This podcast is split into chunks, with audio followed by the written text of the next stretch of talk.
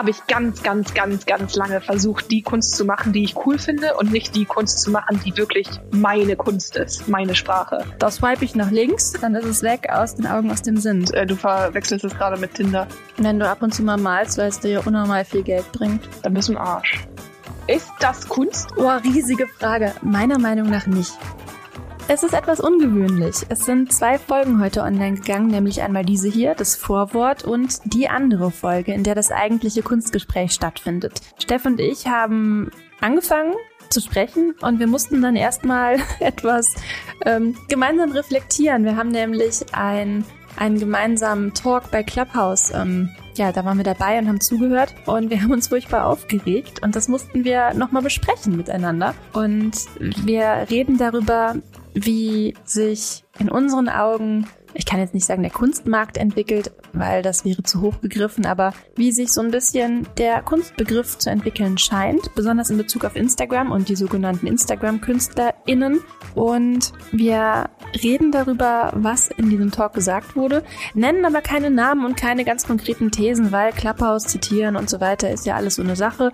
Aber wir fassen das so ein bisschen zusammen, wie wir das verstanden haben und positionieren uns weil wir aber auch unfassbar wütend waren. Das hat ganz viel mit uns gemacht, dieses Gespräch und alles weitere gibt's jetzt im Vorwort. Wen das nicht interessiert, einfach überspringen und zur nächsten Folge gehen, denn da reden wir über den Künstler Egon Schiele. Und jetzt wünsche ich euch viel Spaß beim Zuhören. Hi.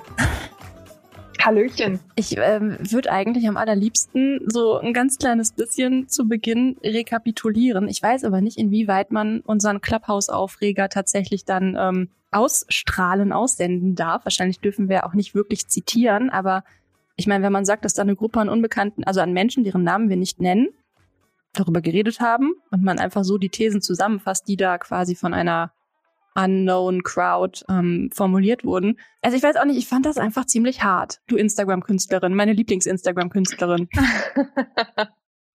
ja, ich habe ich hab darüber auch noch sehr, sehr lange nachgedacht. Und ich finde es einfach so seltsam. Also müssen wir, also sind wir jetzt schon aktuell in, in der Episode? Also sollten Weiß wir ich nicht. Was ich habe keine Ahnung. Also sollen wir, sollen wir es mal versuchen? Wir gucken einfach, ob wir. Ich finde es irgendwie so wichtig, dass man das auch irgendwie mal bespricht, weil also also also der Fakt ist ja, dass auf Clubhouse sehr, sehr viel über Kunst geredet wird. Und das ist super cool. Und da finden sich richtig, richtig tolle Menschen zusammen. Ich war jetzt auch schon in diversen Gruppen drin, nicht immer unbedingt so, um beim Jargon zu bleiben, elitär, wie mhm. manche andere Gruppen. Also ein bisschen relaxter, ein bisschen mehr so wirklich um über die Person als emotionales Wesen und nicht als, als Künstler oder Künstlerin, ähm, die 100% Leistung gibt und performt nonstop und deren einziges Ziel ist, zum Erfolg, zum Ruhm und zu Reichtum zu kommen, sondern einfach wirklich, warum machst du Kunst? Wieso hast du da Bock drauf? Was willst mhm. du den Menschen geben? Ähm, genau war jetzt in einer guten Mischung, glaube ich, von, von Talks schon, wo ich mich mal zu Wort gemeldet habe, meistens eher nicht. da, arbeite, ja. da arbeite ich noch dran. Äh, oder wir. Mhm. Ähm, genau. Aber es ist halt wirklich diverse Male und nicht nur in den professionellen Talks, sage ich jetzt mal mit großen Anführungsstrichen, wo die, die Reichen und Schönen mit drin waren, die Wichtigen, die ähm, lange im Business sind und so drin waren, ist dieser, die, diese, diese Bezeichnung Instagram-Künstler aufgetaucht. Und mhm. das ist jetzt tatsächlich halt eben auch schon in diese, in diese relaxten Talks rübergeschwappt. Das, Echt? Das auch? Ja. Das ist ja, mir ja. noch nicht aufgefallen. Okay, das ist krass. Ganz, ganz schlimm. Ja. Das, ähm, weil eben viele, die in den einen Talks sind, eben dann auch in den anderen Talks sind und man da auch so ein bisschen erzählt, was denn letztes Mal irgendwie gesagt wurde oder man zitiert irgendjemanden, was man aufgeschnappt hatte, was man eben nochmal gerne äh, wie wir das jetzt auch machen, nochmal mit jemand anderes besprechen wollte oder so. Mhm. Und dieses Wort, das, oder diese Bezeichnung, das stößt mir so, so doll schlecht auf. Also ja. bitte definiere doch mal oder das geht, oh, äh, pardon. Ähm, pardon.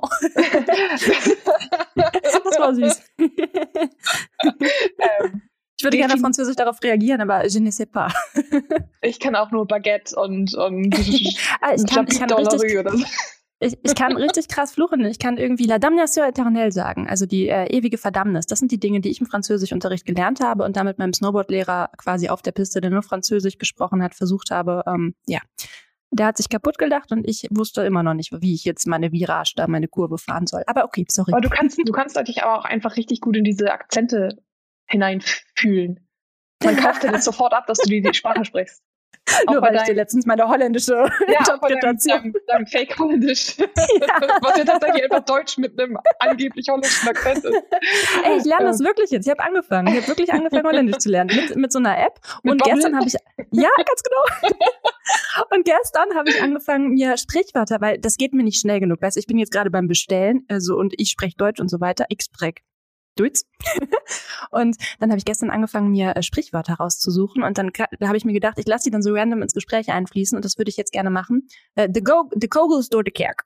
ich habe keine Ahnung, was das heißen könnte. Die Kugel ist durch die Kirche. Und das bedeutet so viel wie die Würfel sind gefallen. Ah. The Kogel ist durch die Kerk. Äh, ja, egal, sorry. ich kenne bei Kugel nur ab in die Saubekugel. Oh, das ist auch schön. Das ist auch schön.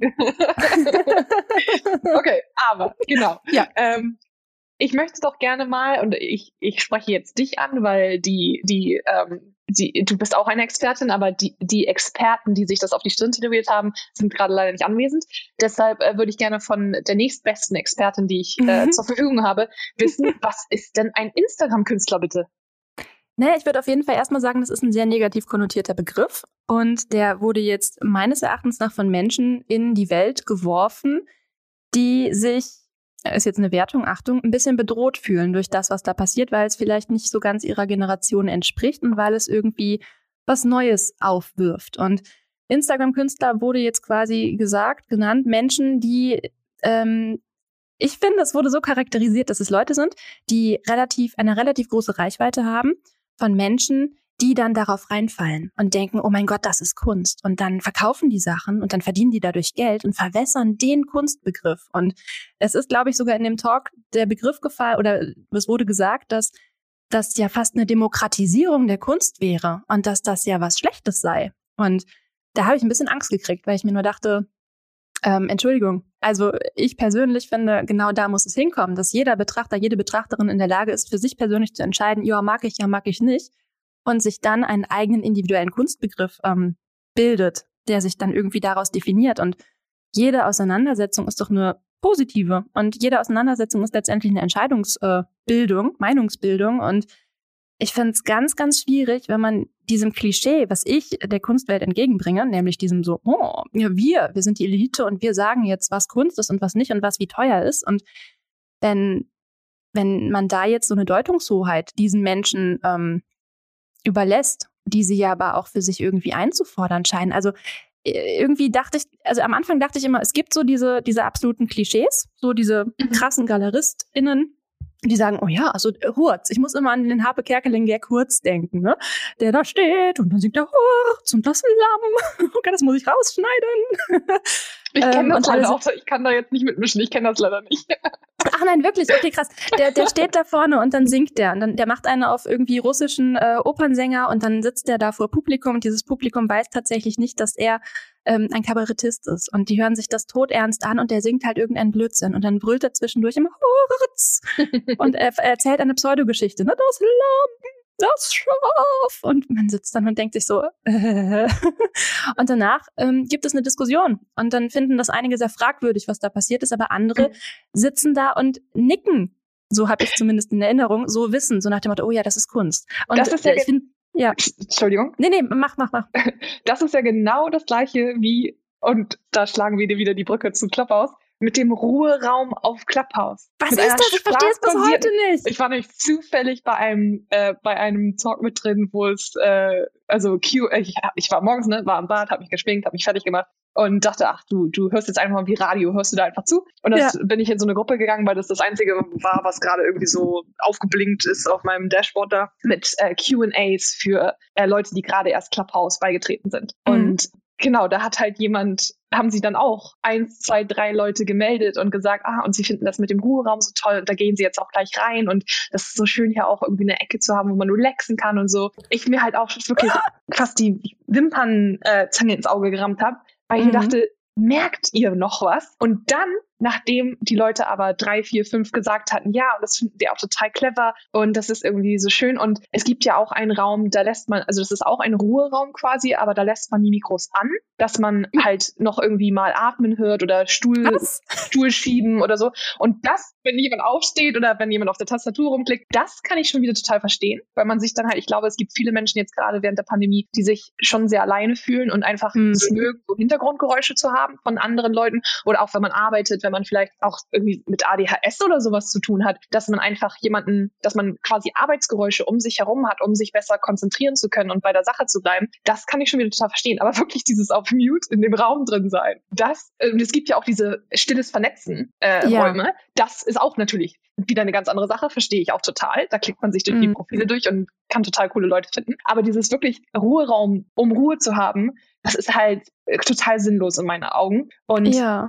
ich habe mich so amüsiert über die Leute, die sich dann wirklich so zugeredet haben gegenseitig, dass das ja so meditativ ist und so, so eine schöne Sache. Und dann kam eben, als der Raum fast geschlossen werden sollte, glaube ich, kam einer, der sich noch zu Wort gemeldet hatte und meinte, er muss jetzt mal kurz sich melden. Weil er das auf, also Aufklärung leisten kann zu der Frage, was ist denn dieser Ruheraum, wo kommt der denn her? Das ist ja. nämlich von dem Typ und der ah. hat das als Witz angelegt und dachte, Nein. er guckt mal, was passiert. Das sollte eine, ein Experiment sein. Der hat das ähm, ins Leben gerufen. Also wenn man, die, ich habe das nicht nochmal geresearched, ne? Also wenn der jetzt auch Blödsinn erzählt hat, dann entschuldige ich mich. Hört aber sich total sinnvoll an. Sehr es gut. hört sich sinnvoll an. Ja, und so entstehen Gerüchte, das ist ganz gefährlich. Das realisiere ich gerade. Aber jetzt guckt er halt zu, wie das spiralt in uns Endliche und wie alle Leute das genießen anscheinend und in, bis in die, bis in den Himmel loben und lacht sich halt ins Fäustchen. Wie verrückt.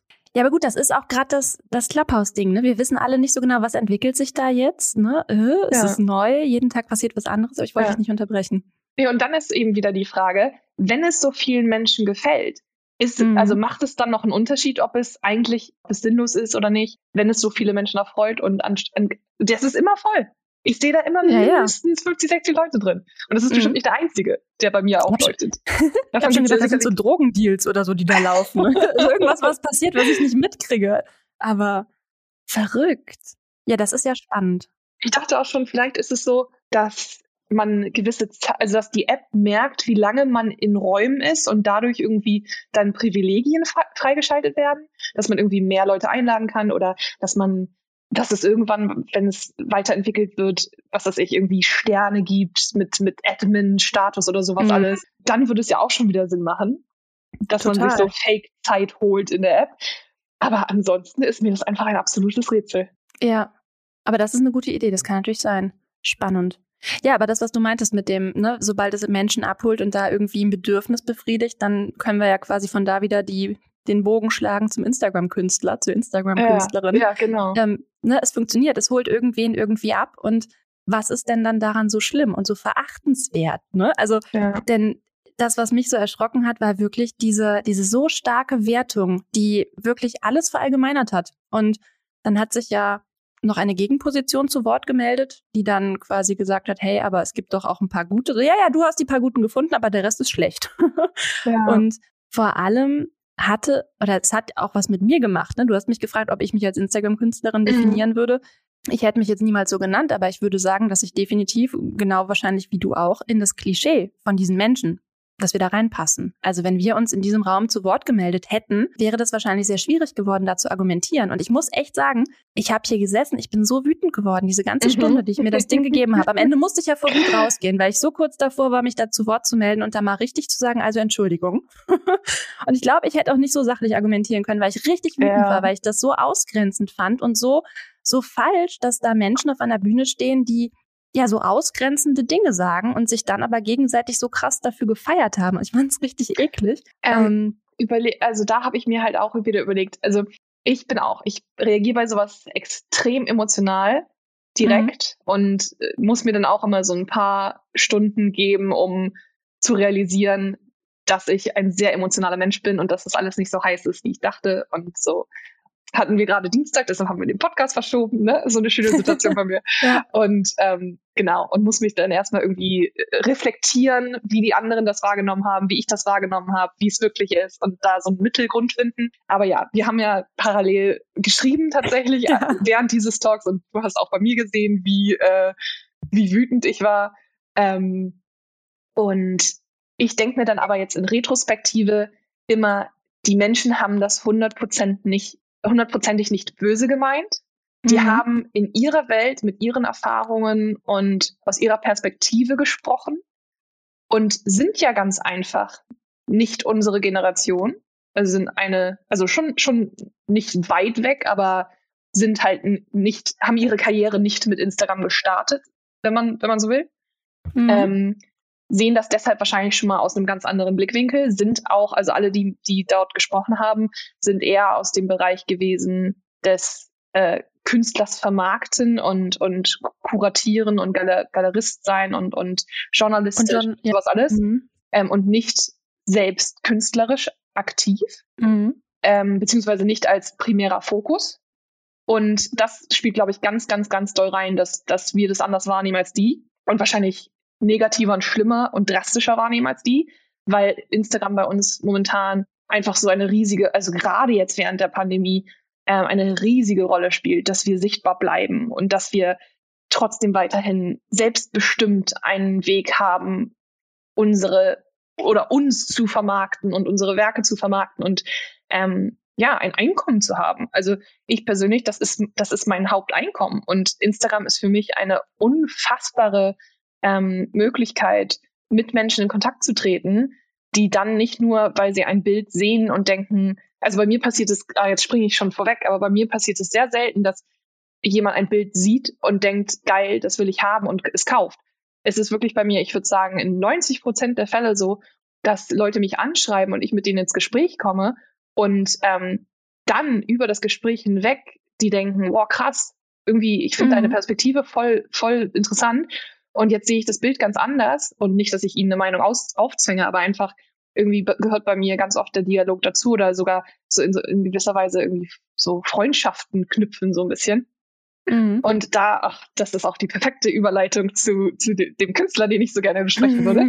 ähm, aber äh, genau, also Instagram ist für mich ein, ein sehr, sehr wertvolles Tool, äh, wenn man mal weggeht von dem, ich präsentiere mich als mein bestes Ich und ihr sollt mir alle folgen, weil ich bin, ne, ihr seid meine Follower und ich bin toll und ich bin ein Influencer.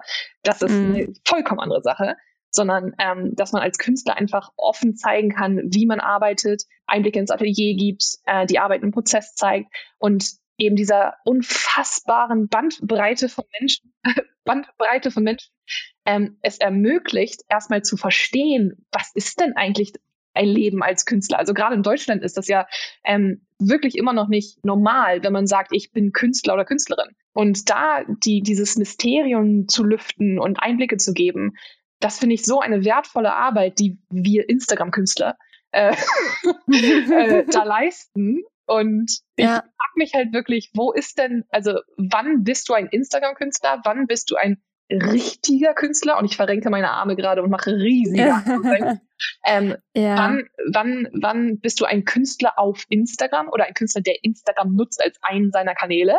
Mhm. Ich, also ich, ich müsste einfach wirklich das mal definiert bekommen. Dann würde ich es vielleicht auch gar nicht mehr so schlimm finden. Wahrscheinlich ist ja. das, was ich da rein interpretiere, weil ich eben auch nicht traditionell Kunst studiert habe, weil ich über Instagram mich, also mit Hilfe von Instagram mich hochgearbeitet habe. Ich kann wirklich, glaube ich, sagen, 80 Prozent der Kontakte, die ich habe, mit denen ich jetzt Kooperationen gemacht habe und ähm, wie ich einfach vorangekommen bin und wie ich Bilder verkauft habe, kommt alles über Instagram. Mhm. Aber da stecken ja echte Menschen dahinter. Ja, mhm. und da stecken ja echte Menschen dahinter. Also ähm, die, ja, ja, ich hör mal, rede du mal. ich wollte mir gerade die ganze Zeit Sachen mitschreiben, weil ich zu so vielen Dingen was sagen wollte. Ähm, ich glaube, ich glaube, der Instagram-Künstler schafft es, das Mysterium zu zerstören, weil er es öffnet. Da ist dieser Öffnungsgedanke, den du gerade schon benannt hast. Ne? Also wir zeigen ja. was, wir zeigen Dinge, wir sind nahbar. Und ich glaube, es ist für diese Form des Kunstverständnisses sehr hilfreich, also diese, ich nenne sie jetzt mal die althergebrachte, ich disse einfach mal zurück, die boomerige Kunst, äh, nein, das ist auch gemein, aber ähm, ich glaube, die brauchen ein Mysterium, die wollen Geheimnisse haben, die wollen unnahbar sein und da prallen einfach wirklich diese zwei Welten aufeinander und obwohl ich gerade den Impuls hatte, zurückzudissen, wäre es doch einfach schön, wenn man leben und leben lassen könnte, ne? ohne so negativ behaftet zu sein. Und das die Intention dieser Gruppe war ja, oh mein Gott, wir müssen uns was überlegen, wir müssen handeln. Die, die Menschen glauben nachher noch, das wäre Kunst. Ah, oi, oi, oi, oi. Und das fand ich einfach so ein bisschen schlimm. So nach dem ja. Motto, wir müssen jetzt hier selektieren, wir brauchen Kriterien. Und ich meine, gut, das geht halt von Anfang an. Was ist Kunst? Ne? Das ist die Grundsatzfrage und die kann man meines Erachtens nach nicht ähm, für alle so beantworten, dass das immer stimmt. Dazu ist es mhm. zu schwammig. Da hatte ich äh, die ganzen letzten Tage einen Gedanken, den ich super gerne mit dir teilen wollte. Und zwar, oh, ja. und oh, da, da linke ich schon wieder perfekt zu dem Künstler. Du darfst auch gleich, wenn du willst, einfach eine Überleitung machen, wie es passt. nee, ich, nein, es, es fließt einfach. Ich habe mich jetzt in den letzten Tagen wieder so viel mit ihm beschäftigt, ähm, um wieder reinzukommen und dann angeben zu können, wie viel ich weiß, was wahrscheinlich ja. fürchterlich schief gehen wird. Nee, das äh, ist voll gut, denn ich habe mich kaum mit ihm auseinandergesetzt. Weil, vielleicht sagen wir das ganz kurz, wir haben das ja in der letzten Folge schon angeteasert, worüber wir ja. sprechen wollen. Du, das ist jetzt auch das erste Mal, dass quasi meine Gesprächspartnerin äh, weiß, worum es geht. Also es wird ein ganz gleichberechtigtes Ding und das finde ich total gut. So. Du ähm, darfst. genau. Also dann, dann gebe ich das jetzt einfach mal preis, auch wenn ich mir vorstellen könnte, dass wir vielleicht in dieser Stunde gar nicht dazu kommen, noch richtig über ihn zu sprechen. Aber ähm, Hanna und ich hatten eigentlich vor, über Egon Schiele zu sprechen, weil das ein Künstler ist, der mir sehr, sehr nah am Herzen ist und ähm, mich in meinem Werdegang und ähm, meiner Entwickler, meiner Entwicklung als Künstlerin nicht nur ähm, visuell inspiriert hat, sondern auch ähm, das Wesen und die, die Beweggründe, weshalb er Kunst macht, unheimlich geprägt hat. Genau.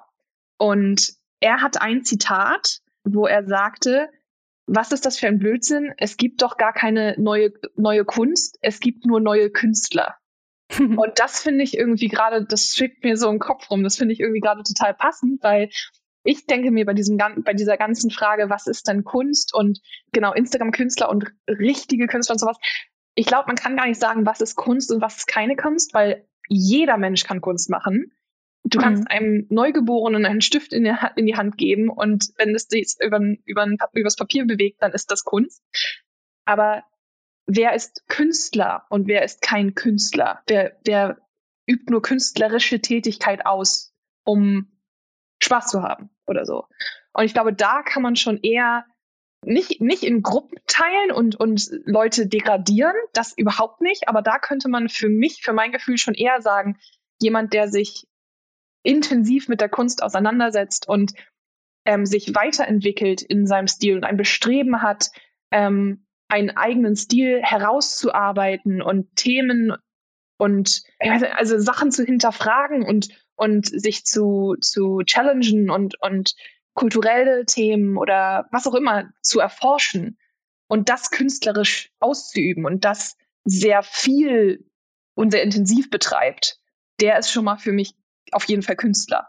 Selbst wenn mhm. er damit kein Geld verdient. Aber ich glaube, das hat was mit, mit der persönlichen Einstellung dazu zu tun. Wenn du einfach nur ab und zu mal malst, weil es dich entspannt, dann würdest du dich, glaube ich, nicht selber als Künstler bezeichnen.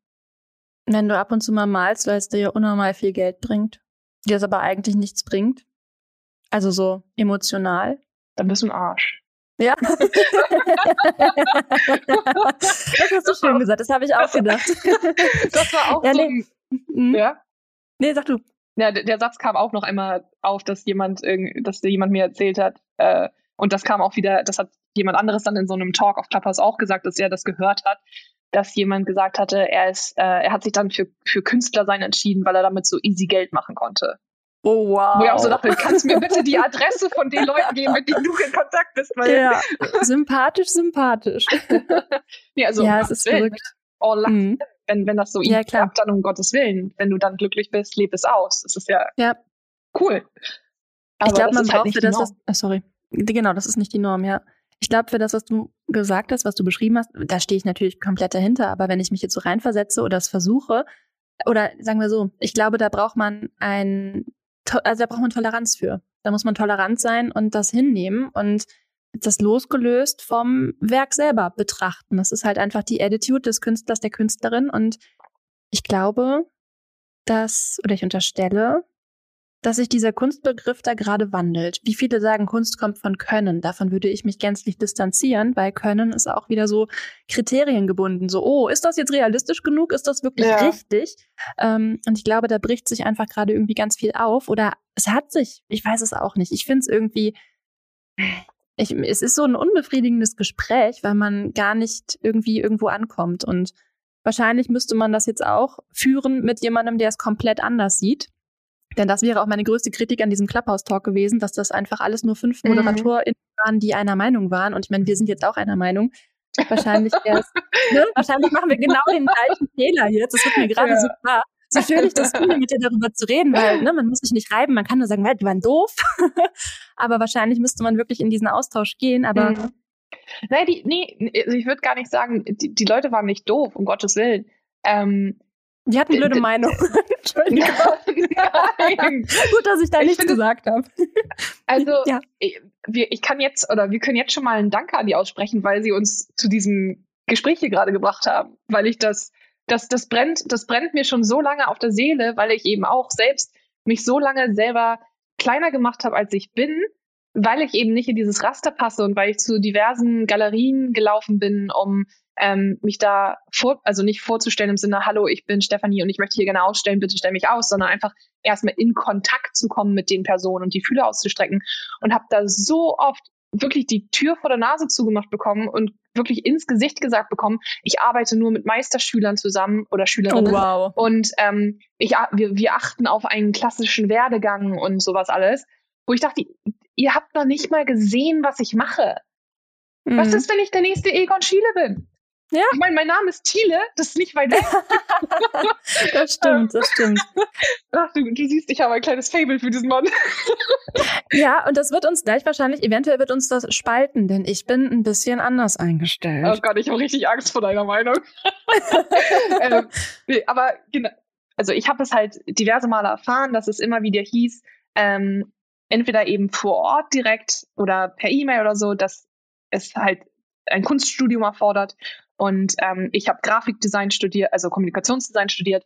Und ähm, auch während des Studiums, wo sich herauskristallisiert hat, dass ich in die Kunstrichtung gehen möchte und nicht in die, in die Werbewelt oder so, da wurde mir auch schon von einer sehr, sehr lieben äh, Dozentin gesagt äh, oder geraten, dass ich es sehr, sehr schwer haben werde und dass ich wirklich überlegen sollte, noch ein, ähm, ein Master in Fine Arts zu machen, mhm. ähm, weil mir das eben diverse Türen öffnen wird. Und es, es geht halt dabei wirklich eigentlich nur um Leute kennenlernen. Und da ich damals, und das hatte ich glaube ich auch im letzten Podcast erwähnt, da ich damals so 2014, 2015 sehr stark mit Panikattacken und, und Nervosität und so zu kämpfen hatte, war das damals für mich keine Option, dann ähm, noch ein anderes Studium anzufangen, weil ich ähm, da, damals noch mein Herz sehr, sehr doll an England hatte und dann unbedingt irgendwie da studieren wollte, wenn überhaupt.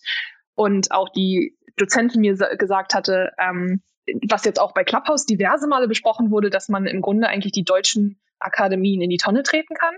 Das fand ich mhm. auch sehr schockierend, dass sie das da so äh, offen gesagt haben. Ja. Ähm, und ja sehr, nee, ich weiß nicht, ob du dabei warst, sehr, sehr nee. relativ darüber gesprochen haben, über die ganzen ähm, Kunsthochschulen und äh, Kunstunis. Genau, und deshalb habe ich mich damals aktiv dagegen entschieden und dachte, ach, das, also auch damals, als ich auf dem College war in England, da waren Leute, die waren 32, 33, 34. Das heißt, ich habe alle Zeit der Welt und ich kann mich auch in fünf Jahren noch umentscheiden und doch nochmal studieren. Ich kann mich auch mit 40 mhm. umentscheiden und doch nochmal studieren. Deshalb habe ich damals aktiv entschieden, eben nicht nochmal zu studieren erst und erstmal auszuprobieren, auszuprobieren, wie ich in der Welt so alleine klarkommen und Kontakte knüpfen kann und sowas. Und ähm, das habe ich jetzt die letzten sechs Jahre tatsächlich gemacht. Seit 2015, da habe ich Abschluss gemacht und jetzt die mhm. letzten sechs Jahre habe ich, genau, und das habe ich halt ganz, ganz, ganz, ganz viel dank Instagram geschafft. Weil ich über Instagram bin ich in Kontakt gekommen mit der Millantor Galerie, ich bin in Kontakt gekommen äh, mit dir, äh, mhm. in Kontakt gekommen mit äh, diversen anderen wundervollen Menschen, die Werke von mir gekauft haben, die mich, ähm, die mir Hilfestellung gegeben haben, die mir Sachen beigebracht haben. Julia Benz, die Künstlerin, habe ich einfach aus äh, auf Instagram angeschrieben. Die hat mir beigebracht, wie ich Leinwände baue. Ähm, das ist unfassbar. Also ich habe eine und dann habe ich Online-Kurse gemacht. Ähm, jetzt gerade momentan mache ich einen Kurs vom MoMA ähm, über Ex ähm, Expressionismus und es gibt so viele alternative Wege, sich weiterzubilden und Kontakte zu knüpfen, dass man einfach den Weg der Uni nicht notwendigerweise braucht, denke ich. Und das darauf immer noch, also und, und, es gibt so viele Autodidakten und so viele Leute, die, die auch eine Tante, einen Onkel, eine Mutter, einen Vater haben, von dem sie unfassbar viel lernen. Ich verstehe nicht, wieso so ein unfassbarer Fokus immer noch darauf gehalten wird in der Kunstwelt, dass man diesen traditionellen Werdegang haben muss. Ja gut, das ist natürlich das, was auch genau diese Menschen wollen ne, die in, aus dem Clubhouse Talk, dass das, äh, dass da Standards gehalten werden und die äh, generiert man dann durch sowas und alle anderen fallen dann direkt schon mal durchs Raster.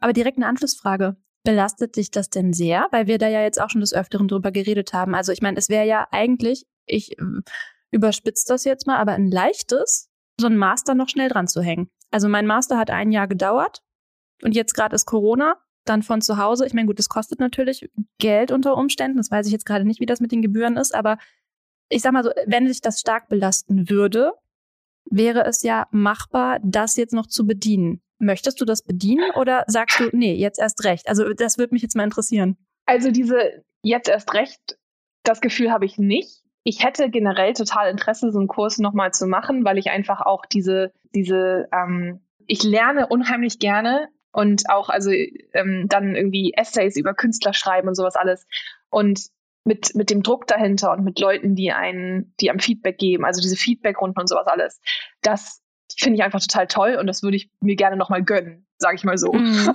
Ja. In meinem mhm. Leben würde ich mir das irgendwann gerne noch mal gönnen. Aber und ein ganz ganz großes Aber. Mhm.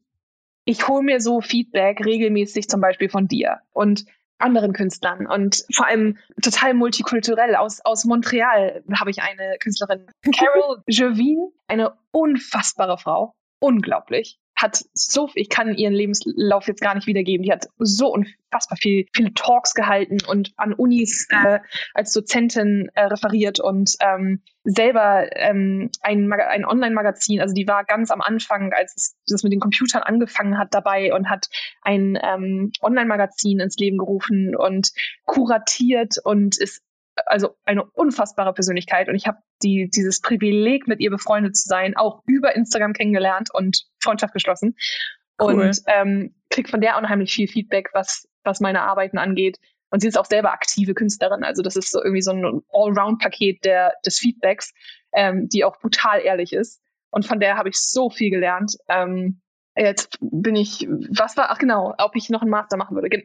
Ja, also mhm. ich finde einfach, es gibt so viele alternative Wege und die möchte ich gerne oder ich möchte Teil davon, um Gottes Willen, die möchte ich gerne zeigen. Das wäre ja eine Aufgabe. ich möchte gerne Teil der Bewegung sein, die zeigt, dass Kunst für jeden erreichbar ist und für jeden erreichbar sein sollte und ähm, Leuten auch ähm, diese Angst nehmen, zu denken, oh Gott, das ist so ein, ein, ein elitärer Kreis, da werde ich, das werde ich niemals schaffen. Ich werde niemals mein Geld mit Kunst verdienen können, weil ich nicht studieren kann oder weil ich äh, keine Ahnung, weil ich nicht super viel Geld für Materialien habe oder sowas, was alles kompletter ja. Blödsinn ist. Du kannst mit den kleinsten Mitteln anfangen, Kunst zu machen und dich da reinfühlen. Und wenn einfach nur alle Leute gegenseitig ähm, sich Tipps geben und wenn, ja, ich war, ich war auch ganz lange der Meinung, ach, ich drifte schon wieder so ab, ich, ich rede mich schon wieder in, in Emotionen. ähm, ich war so lange der Meinung, dass ich alles alleine erreichen müsste und alles mir selber erarbeiten muss und so. Aber das Leben ist nicht lang genug, um jede Fehler alleine selber zu machen. Und wenn du eine gute Freundin oder einen Freund an deiner Seite hast, der schon einen Schritt weiter ist in seiner Karriere, um jetzt, also das gilt fürs ganze mhm. Leben, aber jetzt mal spezifisch auf das, die, die, der oder die dir sagen kann, hey, das klappt nicht, das kannst du gleich überspringen, äh, ne? Natürlich muss ja. man gewisse Erfahrungen selber machen, aber man darf auch mal sagen, okay, ich habe bei dem gesehen, dass es nicht so klappt, dann überspringe ich das jetzt mal und mache es mir ein bisschen leichter. Oder der eine hat einen Atelier-Space, den er dir ähm, geben kann für eine Weile, dann nimm es an und sag nicht, nein, ich muss mir das selber arbeiten, ich muss mir das selber finden, ich muss jetzt äh, noch einen dritten Job annehmen, damit ich mir das leisten kann, weil ich muss es selber arbeiten. Mhm. Ähm, oder also solche Sachen, solche Gedanken. Ähm, ich glaube, aus Gemeinschaft, und dann komme ich, glaube ich, zum Punkt, den ich sagen will, hoffentlich, ähm, durch Gemeinschaft und gegenseitiges Teilen und also nicht nur Ressourcen teilen, sondern auch Ideen teilen und Wissen teilen und offen mit, mit äh, der Kunstwelt umgehen, kann man die Kunstwelt vergrößern. Man kann mehr Menschen das zugänglich machen ähm, das als Lebensinhalt zu haben. Und wenn ich mir denke, wie unglaublich glücklich mich das macht und wie es wirklich mein Leben erfüllt, 99 Prozent meines Lebens ist Kunst oder mit Kunst irgendwie verbunden. Und es hat mich in gewisser Weise auch, wenn das jetzt super schmalzig klingt, gerettet, weil ich mit Kunst eben diesen Zugang gefunden habe, mit Menschen wieder mehr in Kontakt zu treten und, und meine, meine Gang zu finden, wenn man das so will. mhm. ähm, also Gleichgesinnte und, und durch Kunst auch einen Weg gefunden habe, die Welt zu verstehen, weil ich auf künstlerische Weise oder visuelle Weise einfach auch ganz fremde Themen besser begreifen kann. Ähm, warum sollte man da einen Riegel vorschieben? Warum sollte man es Leuten schwieriger machen, da mit vom Teller zu essen? Ja, ähm, ja, ja. Kunst ist Community. Kunst ist, also das Leben ist Kunst, wie es so schön heißt. Das ist, warum sollte das exklusiv für bestimmte Menschen sein? Weil es die Preise kaputt macht. ja, und da ist die Frage, die ich dich vorhin fragen wollte, die ich total vergessen mhm. habe. Wenn man jetzt zum Beispiel an den Kunstunterricht in der Schule denkt, ne? Mhm. da war auch früher, ähm, waren immer die Kinder, das habe ich letztes Mal, glaube ich, auch schon gesagt, die Kinder, die super realistisch zeichnen konnten, die haben die guten Noten bekommen, die waren gut in Kunst. Die haben gute mhm. Kunst gemacht. Ich weiß nicht, ob das heute, also meine Schulzeit ist schon ein bisschen her. Ähm, ich rede jetzt so von 2004, 2005 ungefähr. Ähm, damals habe ich das so wahrgenommen. Und ähm, ich weiß nicht, ob sich das jetzt verändert hat. Ich hoffe, wir klopfen auf Holz. Aber ähm, ist. Ich glaube nicht überall. Ist das Kunst? Das, was die Kinder in, da im Unterricht produzieren, ist das oh, Kunst? riesige Frage. Meiner Meinung nach nicht, weil die nicht frei sind. Die haben eine Aufgabenstellung und müssen die in irgendeiner Weise den Kriterien ne, folgend irgendwie erfüllen. Aber wenn, da jetzt, aber wenn da jetzt zum Beispiel die, die, die Kinder bekommen oder die die Jugendlichen, Schüler, ähm, Schülerinnen und Schüler, Schüler die, mhm. die, Schülerinnen und Schüler, ähm, die bekommen eine Aufgabe und die, denen wird zum Beispiel gesagt, okay, wir beschäftigen uns mit, mhm. ihr seid, ihr seid Rabauken, ihr seid cool, malt, malt mal einen das Genau. ähm, und dann malt äh, Sibylle malt einen Totenkopf, der sieht ziemlich cool aus, nicht ganz realistisch, aber irgendwie cool, ne? Also Geschmackssache. Und die lädt das auf ihr Instagram hoch und auf Instagram klicken viele Leute, oh, das ist cool. Und einer fragt, krass, finde ich richtig cool, würde ich gerne haben, kann ich das kaufen? Oder kann ich davon ein Foto, kann ich mir davon ein Foto ausdrucken oder was auch immer? Mhm. Das wäre, ist sie dann Instagram-Künstler? Ich glaube, diese Definition aus Clubhouse bedeutet, dass man wirklich eine große Reichweite hat als Instagram-Künstler. Ich glaube, dass sie das so meinten, ja dass diese Reichweite die Gefahr tatsächlich auch zum Ausdruck gebracht hat, dass man viele Leute ähm, in die Irre führt. Also dass man quasi Kunstinfluencer ist. Ich glaube, so war es gemeint. Also, dass da ja auch wirklich das, äh, auch das Potenzial ist, was es für sie selber gefährlich macht. Dass da plötzlich Menschen sind, die, äh, da auch dieser Demokratisierungsgedanke, da sind einfach so viele und dann ähm, kommen auch noch ganz schnell neue Leute dazu. Wissen wir ja alle, wenn man ganz viele Follower hat, kriegt man ganz schnell auch neue Follower. wir lachen, weil dem nicht so ist. Ne? Also, also, also weiß nicht, ob man das denkt, dass das so ganz ja. schnell geht, aber das ist ja wirklich nicht der Fall. Und ich glaube aber, dass das diese Sorge ist. Dass, aber lustig, ähm, dann, dann ja. haben wir nämlich die ganze Zeit eine verschiedene Definition auch davon gehabt. Okay. Mhm. Weil für mich war Instagram-Künstler, ja, einerseits, einerseits tatsächlich auch das, aber in, in, also mit einer großen Reichweite, aber als Hauptmerkmal, dass man eben über Instagram, äh, wie, wie, wie das Sprachrohr zur Welt hat, oder? Ja, also genau, dass man dass man darüber sich, sich hoch, hochgearbeitet hat, in Anführungsstrichen. Ähm, oder dass man, dass man eben keine, keine Bewertung von elitären Menschen bekommen hat, genossen hat, wie auch immer, sondern dass man über Instagram ge kritisiert, gelobt und gewachsen ist. Mhm. Also über Wobei die man Masse, ja auch, dass man, ja. ja. Ich wollte gerade sagen, also gelobt, Instagram ist natürlich bekannt dafür, dass es relativ positiv ist. Ne? Also Klar gibt es da auch Trolls und so weiter, aber es ist ja prinzipiell eigentlich eine positive Plattform. Genau. Ne? Also, ich würde eben denken, ja. dass, dass dieses Instagram-Künstler, ich hatte das so verstanden, dass da Künstler entstehen, die, und ich kann, ich muss es jetzt einmal so ungelenk ausdrücken, weil ich weiß, mir fehlen die Worte, ich weiß nicht, wie ich es anders sagen soll, ähm, mhm. Dass die zu schnell denken, dass sie zu gut sind weil eben mhm. positives Feedback kommt und sie keine Kritik bekommen und sie nicht wachsen können, dadurch, dass sie ab und zu mal gegen eine Wand laufen.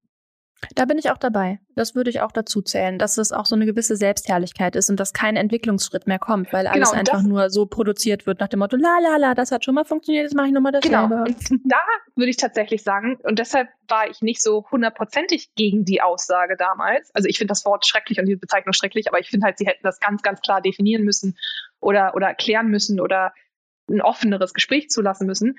Aber mhm, das konnten äh, sie nicht. Das finde ich halt tatsächlich schwierig, aber eher mhm. ähm, traurig für die Person, die eben kein ehrliches Feedback bekommt, sondern nur, nur wischiwaschi, oh, that's so cool und mhm. good job und was ja auch ganz oft also viel von Robotern kommt dann oder von ja, genau. automatisierten Let's collaborate, please DM me. Genau, oder I love ja. your work, please have a look at my profile and like ja, genau. Mhm. 10.000 Bilder, damit ich, äh, damit der Algorithmus mir gut gesandt ist. Genau. Ähm, genau, das finde ich halt tatsächlich schwierig, weil das beobachte ich auch. Aber mhm. da bin ich halt, also da habe ich so ein paar Accounts, ähm, mit denen ich auch im Gespräch bin und davon lebt mein tägliches Arbeiten ja auch, dass ich mit super vielen Leuten schreibe. Ähm, mhm. Aber macht dich das emotional? Macht das was mit dir? Macht dich das wütend, dass die das so machen oder lässt dich das einfach kalt? Ist das eine Bedrohung? Dass die, da jetzt irgendwer wächst, der immer nur dasselbe macht? Ja. Oder nein, diese Accounts? Nein, nein, nein, nein, nein, mhm. nein, nein, nein, nein, nein, nein. Ich finde nur, dass, dass, also das ist eine ganz andere Sparte. Ich finde, Instagram müsste sich oder Künstler, die das so nutzen, nicht Instagram ist ja ein riesen, ein riesigen Bubble mit ganz vielen verschiedenen Sachen drauf, aber Künstler, die Instagram nutzen, um Reichweite zu generieren, um ihre Karriere zu starten, um in Kontakte zu kommen, die sollten aktiver ehrliches Feedback suchen und dürften mhm. nicht darauf vertrauen, dass die steigende Followerzahl automatisch bedeutet, dass sie bessere Künstler, das ist schon wieder so blöd, der Ausdruck. Aber wenn ich mir vorstelle, und da ist es wieder ein wunderschöner Link zu Egon Schiele, weil der ja mit 18 seine erste Ausstellung hatte und ähm, quasi seinen, seinen Hochpunkt seiner Karriere ja so von, von 18 bis 24 hatte. Ähm, wenn ich mir, wenn ich zurückblicke und mir anschaue, was ich mit 18 bis 24 gemacht habe, um, uiuiui. das, hat, das hat nichts mit dem zu tun, was ich heute mache. Und ja. ähm, ich erinnere mich Same. an diverse Male zurück, wo ich dachte, wo ich enttäuscht war, dass ich irgendwie nicht angenommen wurde oder oder wo ich wo ich was was äh, gezeigt habe in was weiß ich nicht in einer richtigen Ausstellung, aber also in, in einem Projekt von, von einer in einem Schulprojekt von einer Freundin oder so, wo ich mir jetzt denke, das that was not it. das war wirklich nicht bereit. Und natürlich war die Erfahrung toll, Feedback zu bekommen, dann, wenn es mehr Leute sehen. Aber mhm. ich habe diese, diese Ablehnung gebraucht, um halt zu hinterfragen und nicht einfach zu sagen, oh ja, dann, dann nehme ich das jetzt und, und renne damit, soweit ich kann, sondern halt um zu hinterfragen, okay, das ist irgendwie nicht gut angekommen oder da wurde ich kritisiert, dass das äh, handwerklich nicht, nicht ganz ausgereift ist oder da hat jemand gesagt, das sieht noch sehr aus wie jemand, wie ein anderer Künstler oder Künstlerin, ähm, von der du inspiriert warst, aber da fehlt so da fehlst so du. Ähm, mhm. Jetzt in Retrospektive, und ich glaube, das kann tatsächlich jeder Mensch nur dann im Nachhinein wissen. ähm, ja, Habe ich ganz, ganz, ganz, ganz lange versucht, die Kunst zu machen, die ich cool finde und nicht die Kunst zu machen, die wirklich meine Kunst ist, meine Sprache. Und seitdem ich das zugelassen habe, also seitdem ich diese Kritik zugelassen habe und das wirklich einfach, dass es Klick gemacht habe und ich, ich, ich ähm, adoptiere immer noch sehr, sehr viel von anderen Künstlern und versuche deren deren Stil zu imitieren, um das zu verinnerlichen, zu die, ja. die, die, die Körperbewegung und sowas alles und es dann zu übersetzen in mein, in meine Art. Mhm. Ähm, ist ja auch aber, voll legitim, so eine kleine genau. Mastercopy und dadurch lernt man ja. Mhm. Genau, und so, genau, so, so, also so Muscle Memory und so. Das ist so wichtig. Und dann, und das dann zu kombinieren und weiterzuentwickeln, das ist ja der Trick. Und ich denke halt, das braucht einfach ganz, ganz viele Wände, gegen die du läufst. Und mhm. dann ganz, ganz viele Hände, die dich dann über diese Wände so einen kleinen Schubser mit rübernehmen. Aber ja, dieses, Bild. dieses Hin und Her braucht es halt. Und ich glaube, jetzt so ähm, die Generation, die mit Instagram wirklich aufgewachsen ist, die mit zehn ihr erstes Smartphone hatten, mit Instagram schon vorinstalliert und cutem Insta-Pic als, als Profilbild und so, die haben das einfach nicht. Mhm. Ähm, das sieht man auch an diesem, an diesem ganzen, dieses TikTok-Hype-House und, und ähm, ich weiß nicht, wie weit du da drin bist mit YouTube, mit ähm, Logan Paul und, und Jake Paul und so, diesen, diesen, diesen ganzen komischen Zusammenschlüssen von Instagram, TikTok, YouTubern und so, die sich dann so grüppchenweise zusammenhaufen und sich gegenseitig loben und, und einfach so eine, so die geilste Clique der Welt sind und niemand kann uns was anhaben. Ähm, mhm. Diese Gefahr, also ich glaube, das ist ein ganz großer Kritikpunkt wahrscheinlich auch von der älteren Generation. Also ich spreche immer nur von quasi, wir sind, wir sind Ebene Null mit unserem Alter, weil wir, glaube ich, sogar gleich alt sind, oder? Und ich glaube, äh, ich weiß dann nicht. gibt es halt, ich glaube schon, dann gibt es, dann gibt es halt, niemand die Zahl aussprechen möchte. dann gibt es halt, also ich weiß nicht, wie du alt bist, aber ich bin 29. ja, ja. nee, bin ich wirklich. Echt? Okay, ach verdammt, dann bin ich älter. Nur eine Scheiße. Ähm, Aber ich behaupte ja Forever 29, weil äh, 2020 existiert einfach nicht in meiner mhm. Zeitrechnung. Mhm. Bist du von 91? Ja. Ja, ich bin 90. Mist. ähm, äh, also okay, dann, dann kannst du dich ja schon eher mit der älteren Generation äh, oh. irgendwie hineinversetzen. Kommen wir gleich darüber. Ich. Ähm, ähm, nee, aber ich glaube, das ist, das ist eine Gefahr, also oder das ist wahrscheinlich das, was die ältere Generation auch beobachtet, ne? Dass es diesen Schneeballeffekt von, von jungen Menschen gibt, die einfach aus dem Nichts heraus berühmt sind, sage ich mal, um es ja. zu vereinfachen. Das finden wir komisch, wir alten Menschen. Und, ja, und sich gar keinen Gedanken mehr darüber machen, ob das, also wofür sie eigentlich berühmt sind. Ja. Und das einfach ausnutzen. Und es nicht mehr feintunen, sage ich mal. Mhm. Und sich darauf ausruhen und sich denken, ja, jetzt geht's weiter. Ohne irgendwas. Ja. Ich glaube, da, da ist tatsächlich eine reelle Sorge, dass aber das ist halt auch so unterschiedlich von Mensch zu Mensch. Das ist ja, äh, es gibt ja auch ah, ich sehe so viele, ich, ich folge auf TikTok ganz, ganz vielen Künstlern, ähm, die so um die 23, 24 sind oder so.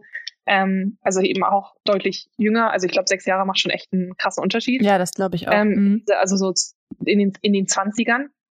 Und ähm, Kannst du dich daran noch erinnern? Ja, ja, ja, komm, komm, komm. also so da von, von 18 und ich war mit 18 noch echt. Ich werde deinen 30. sehr intensiv äh. feiern. ähm, ich war mit 18 noch echt ein armes Würmchen, die keine Ahnung von nichts hatte.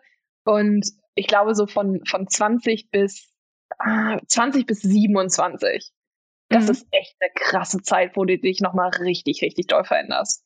Also das war bei Absolut. mir, das war bei mir zumindest ja. so. Ich weiß nicht, wie es jetzt, wenn ich jetzt sehe, mit, mit, mit 14 sind sie geschminkt wie, wie Kendall Jenner oder Kylie Jenner. Äh, ich mhm. habe mit 15 meine Hardcore-Emo-Phase gehabt und wusste halt, was ein Kajal und was eine Mascara ist und habe mir das ins Gesicht geklatscht und aufs Beste gehofft. also, das ist ja auch, ich kann, also ich verstehe nicht, was mit, mit der Generation abgeht, aber wenn ja. sich das überträgt in, in die Ausbildung und in in die Art und Weise, wie sie ihre Entwicklung handhaben, dann geht das einfach alles sehr schnell und sehr holter die Polter. Wobei ja. es natürlich auch immer wieder Leute gibt, die das einfach so unglaublich intensiv erforschen, dass sie einfach sehr jung zu Experten werden. Das ist natürlich mhm. auch krass es gibt, es gibt so viele verschiedene Menschen. Man kann das doch gar nicht, das man stimmt. kann das gar nicht alles über einen Kamm scheren. und dann machen alle noch irgendwie tolle Sachen und dann ist es so, oh mein Gott. Und die Alten kriegen Angst und denken sich, oh mein Gott, vielleicht werden wir das auch bald. Denken, oh Gott, oh Gott, oh Gott, oh Gott. Ich hab wirklich die sollen schon, damit aufhören. Ich habe wirklich schon Momente gehabt, wo es gab, es gab, ähm, das ist auch schon wieder drei Jahre her oder so, gab es einen Bericht von einem, ich glaube, 16-Jährigen oder 17-Jährigen, der gemalt hat und ich glaube, ich, ah, das, ich, das ist echt nur noch schwammig, die Erinnerung, aber ich glaube, der wurde verglichen mit Monet, dass er so ganz tolle Landschaften malt, wenn ich mich Ach. recht erinnere. Und dann mhm. ist er, hatte er mit 17 seine erste Ausstellung im, ich weiß nicht mehr welches Haus es war, aber irgendein, irgendeine krasse. Ich glaube, ich erinnere mich daran. Ja. Der hat auch was mit mir gemacht. Mhm. Und da dachte ich mir halt so, okay, Stephanie, du kannst einpacken. Du bist, du bist 26, du wirst es niemals mehr schaffen. Mhm. Und dann denkt man sich halt, okay, ähm, andere Leute sind, also erstens muss man berühmt werden. Reicht es nicht aus, einfach nur, also wirklich, wenn ich mir denke, ich darf bis zum Ende meines Lebens malen und verdiene damit so viel Geld, dass ich halt alles bezahlen kann, was ich bezahlen muss. Ähm, und ansonsten bin ich einfach in dieser Kunstwelt und darf mit all diesen kreativen Menschen zusammen lernen und leben, dann ist das das Geilste, was ich mir vorstellen kann. Mhm. Natürlich ja. wäre es schön, mal in einem großen, also in einem großen Haus zu hängen. Natürlich. Mhm. Ähm, aber das ist so, dass, dass, dass, wenn das eintritt, dass ich bis zum Lebensende jeden Tag malen darf, dann ist das das Geilste, was ich mir wünschen kann. Ja. Und wenn dann so ein 17-Jähriger daherkommt, denkt man sich so von dem, oh shit. Und ja, ich muss sagen, ja. Hm. ich habe mich bei dem gefragt, also ich glaube, ich komme jetzt auch nicht auf den Namen, aber ich meine mich da stark dran zu erinnern. Ich meine, ich habe das nicht verstanden. Okay, kann sein, weiß ich nicht. Ich könnte jetzt ja sagen, aber es, ich fühle es nicht. Ich weiß es nicht. Ich habe überhaupt gar keinen, gar keinen Bezug gerade. Ähm, ich habe nur gedacht, die, die Bilder machen überhaupt nichts mit mir und ich habe das nicht verstanden, wie der jetzt zu diesem Hype gekommen ist. Also, okay, aber da, da, da kann hm. man ja jetzt wirklich nicht drüber diskutieren. Das ist ja nee, ich habe nur ganz für mich persönlich einfach nur gesagt, okay, finde ich, finde ich krass, dass da jetzt so viele Menschen anscheinend das so spüren, das so fühlen, diese Bilder. Denn mit mir hat das nicht so viel gemacht. Und ich finde, bei vielen KünstlerInnen, die so richtig im Museum hängen und so weiter, die jetzt schon lange Jahre tot sind, da sehe ich die Bilder an und äh, also nicht bei allen, aber vielleicht auch bei Egon Chile, vielleicht kommen wir da dann gleich zu. Ähm, da spürt man schon was. Also mhm. das macht was mit einem. Und ich finde, dann ist es, nach meiner persönlichen Wertung, ist es krasse Kunst, wenn, wenn ein Bild es schafft, was auszulösen, Gefühle ja. in dem Betrachter. Vieles lässt mich kalt, aber die Dinge, die was mit mir machen, die, die, ja, die berühren mich, egal ob positiv oder negativ, und die nehme ich gedanklich mit. Und die haben für mich persönlich Bestand. Und andere Dinge, die das, ja, das swipe ich nach links. dann ist es weg aus den Augen, aus dem Sinn. Aber, ich glaube, du verwendest das ja. gerade mit, äh, du verwechselst es gerade mit Tinder. Bei ich Instagram weiß. nach oben. ich weiß, es war ein Witz. das war extra der Bezug, so zack, weg. Oh, das, müsste man, das müsste man aber auch mal machen, Kunst-Tinder. Wie lustig. Und sich dann also nur, nur Kunstwerke ja. sehen und sich dann mit dem Künstler dahinter vernetzen und, und Voll gut. Das müssen wir rausschneiden und patentieren lassen. Das ist jetzt so das, das andersrum Klapphaus. Ja. Du darfst erst reden, wenn du das Bild gesehen hast. oh ja, genau. ja, irgendwie. Hm. Aber ja, vielleicht versuchen wir den Sprung zu Egon Schiele zu machen. Ich fand das jetzt total spannend, aber ich glaube, oder habe ich dich jetzt in deinem, deinem letzten Punkt unterbrochen? Nee, nee, hast du Gut. Nicht. Gut. ich glaube, es ist auch ein, etwas aus den, aus den Fugen geraten. Ja, das war unser Vorwort. Jetzt geht's dann wirklich los mit der Folge und dem eigentlichen Gespräch. Das findet ihr in der nächsten Folge. Viel Spaß dabei. Tschüss.